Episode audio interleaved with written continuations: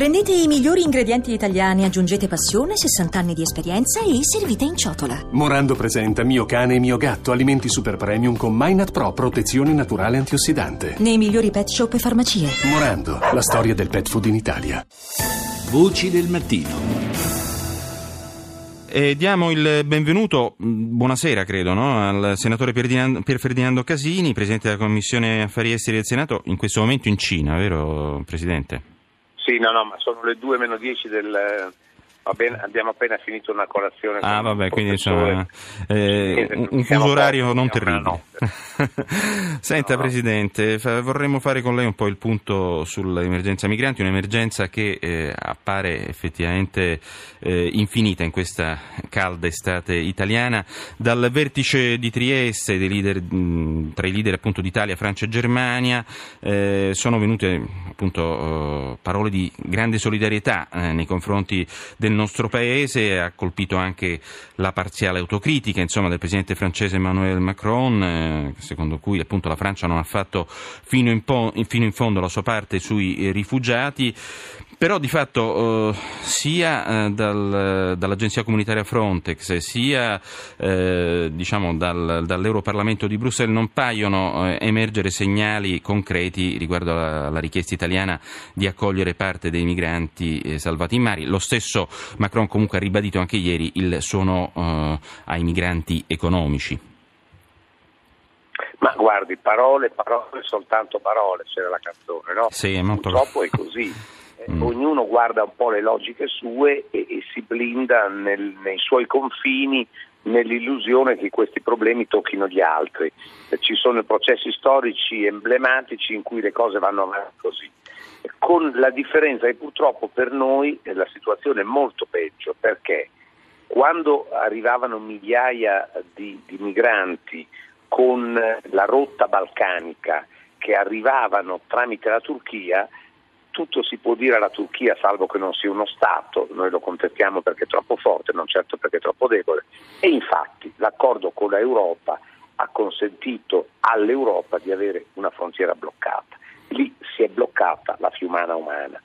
Dopodiché i nostri amici spagnoli hanno davanti il Marocco e l'Algeria, che sono due stati strutturati e che bloccano gli migranti il corridoio dall'Africa subsahariana all'Europa è rimasto solo tramite la Libia, che è un non state, perché questa è la certo. realtà, cioè è un, un, uno Stato fallito che noi cerchiamo in qualche modo di riaddrizzare, ma oggi diviso già in tre aree, eh, eh, Tripolitania, Cirenaica e Fezzan, la parte del sud.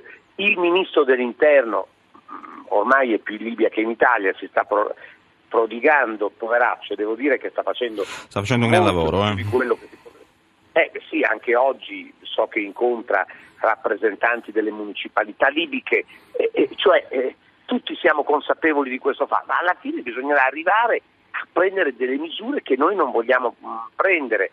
Eh, abbiamo salvato migliaia di vite umane, ma se qui non blocchiamo in qualche modo l'accesso ai porti, io non so come si potrà andare avanti perché rischiamo, tra, la, tra altre cose, scusi, io sono qua a Pechino, ma ho letto certo.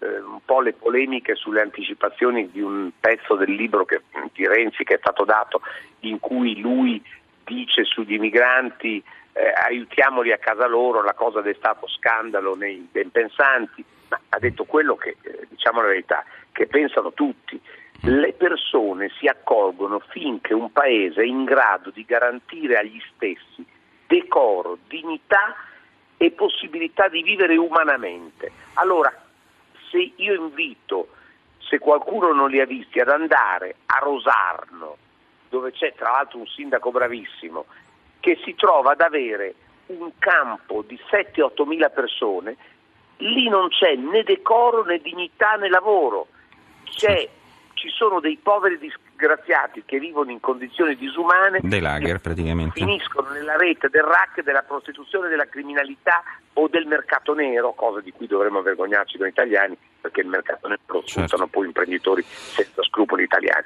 Dunque, noi non siamo più in grado di accogliere. Io credo che se Frontex non cambiano le regole, dovremmo arrivare a qualche decisione molto dolorosa. Senta, mm, Presidente, mm, si parla però comunque di una revisione delle regole di Frontex e un altro c'è, almeno sembra appalesarsi dopo la riunione di Varsavia, una sorta di apertura per settembre, anche perché eh, comunque eh, produrre una bozza di revisione di Triton in piena campagna elettorale tedesca potrebbe mettere in difficoltà Angela Merkel che in questo momento costituisce diciamo, eh, il principale appoggio per il governo Gentiloni, almeno eh, sembra essere in qualche modo la sponda principale.